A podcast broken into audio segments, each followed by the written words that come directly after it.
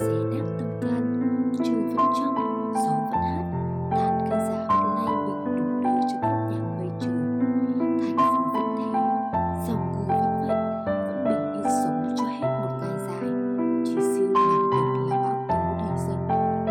Có đôi ba lần từng mặt lên trời tự hỏi, sao bầu trời trong xanh thì kia, lòng trời thì trắng thẳm, người thì lại dậy sóng. Đôi bàn chân vẫn hiên ngang bước, miệng vẫn mệt cười bằng khóe mơ lướt lướt. Thái phúc anh to lớn là thế, đến phiên màng chẳng có nơi nào để tôi chọn là góc riêng của bản thân mình, không có nơi nào để tôi đứng thân bóng lúc nào lúc muốn tránh ngược. Biển hả? Không, biển mênh mông nhưng lòng tôi lại mênh mông hơn biển. Chỉ sợ bản thân phải đối mặt với những con sóng cuộn tròn vỗ bằng cát trắng xóa thì lặp lại thành thang những lúc ban đầu.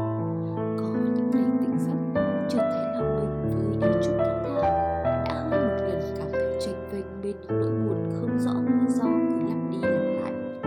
Chúng góp nhặt mỗi ngày một chút ưu tư, một chút phiền muộn, để đến lúc xế chiều khi hoàng hôn dần buông với đám mây tím mải mê đùa giỡn trên đường trời ảm đạm, lại thấy lòng có chút chênh chao với một nỗi buồn mơ hồ xa xăm. Dám mà những nỗi buồn ấy như tờ giấy thì tôi sẽ vo chúng lại và đốt thành tro.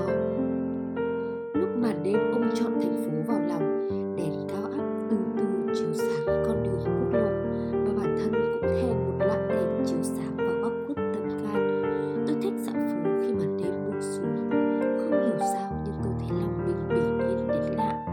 Bước chân vô định vẫn âm thầm hòa vào giữa hàng nghìn bước chân khác, đôi mắt lại lãng đãng xa xăm.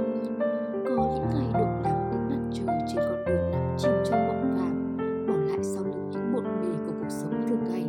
Tôi bắt xe buýt về quê quán, không hiểu sao tôi thấy lòng bình yên hẳn khi về với quê làng.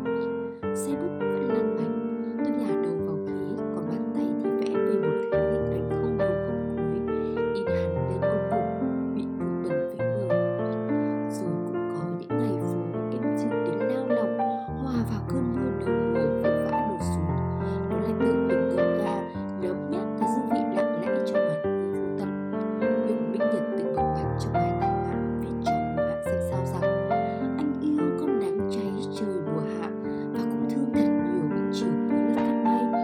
Còn tôi, tôi yêu nắng, thương mưa và còn thích gió.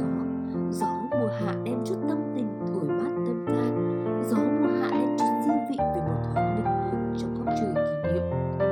Bởi tôi thích gió nên để gió thổi tâm tình bay vào hứng hồn.